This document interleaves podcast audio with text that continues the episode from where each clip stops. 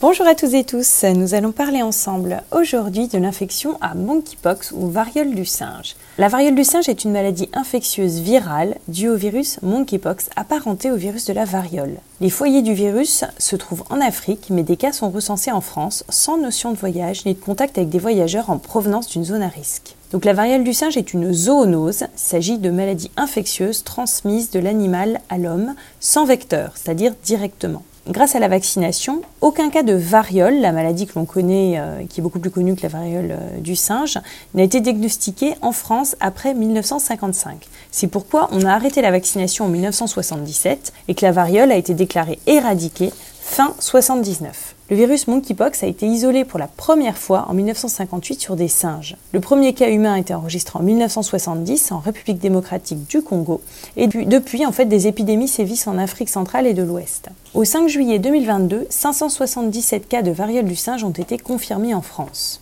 essentiellement chez des hommes. L'incubation habituelle de la variole du singe est de 5 à 21 jours et elle est contagieuse dès l'apparition des symptômes. Elle se présente habituellement en deux phases. Tout d'abord, elle se manifeste par une fièvre supérieure à 38 degrés, l'apparition de nombreux ganglions augmentés de volume, des douleurs musculaires et de la fatigue.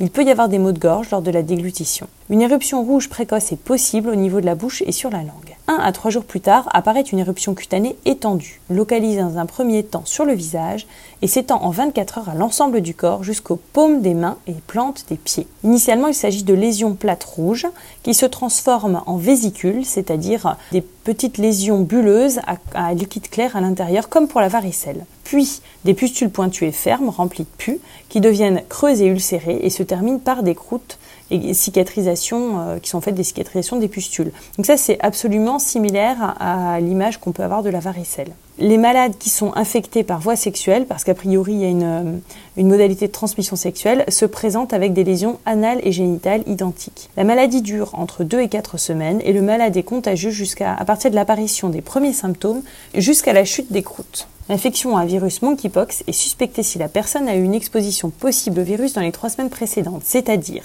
si elle revient euh, d'une zone d'endémie, Afrique centrale et occidentale, si elle a été en contact avec des rongeurs et des singes, en provenance ou alors en provenance d'un foyer ou d'un cluster européen, ou alors en contact avec toute personne infectée, contact avec des lésions cutanées du patient, des objets, des linges contaminés, un rapport sexuel ou un contact intrafamilial.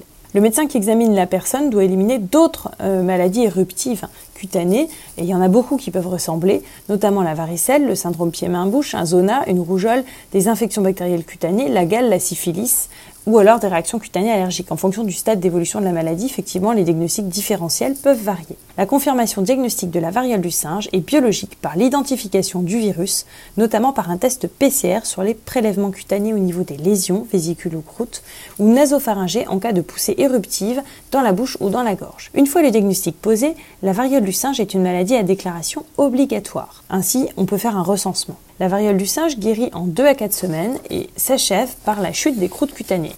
Les complications possibles sont une éruption majeure avec un grand grand nombre de vésicules, ou alors une atteinte de la cornée des yeux, ou alors des complications ORL, digestives ou neurologiques, voire une atteinte pulmonaire. Donc finalement, c'est assez similaire aux complications par exemple potentielles de la varicelle. Trois populations sont particulièrement euh, ciblées par une attention particulière. Les personnes immunodéprimées qui, bien entendu, pourraient avoir une, euh, une, forme grave.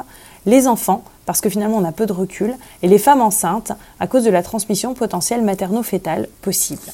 En revanche, les personnes qui sont vaccinées contre la variole, c'est-à-dire les personnes nées avant 1977, date à laquelle la vaccination a été stoppée en France, sont moins à risque et ce vaccin entraîne en fait une protection partielle. Alors quel traitement? D'abord, les gestes barrières bien entendu et l'isolement. Donc euh, les personnes qui sont atteintes de monkeypox doivent s'isoler à leur domicile pour une durée de 3 semaines à partir du début des symptômes jusqu'à la guérison totale des lésions de la peau et occuper au sein du foyer une pièce dédiée.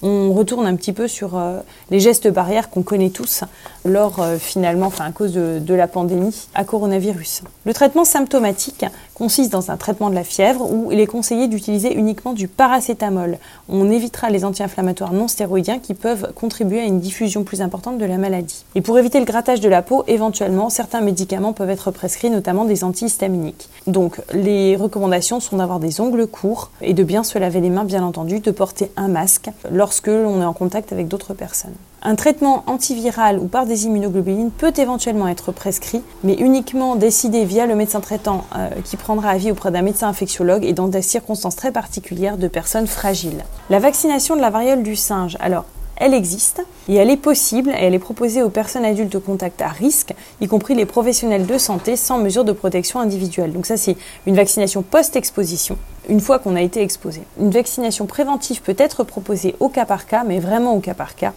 Et dans ce cas-là, euh, c'est de manière très ciblée des personnes qui seraient à risque et à discuter entre le médecin traitant et un infectiologue.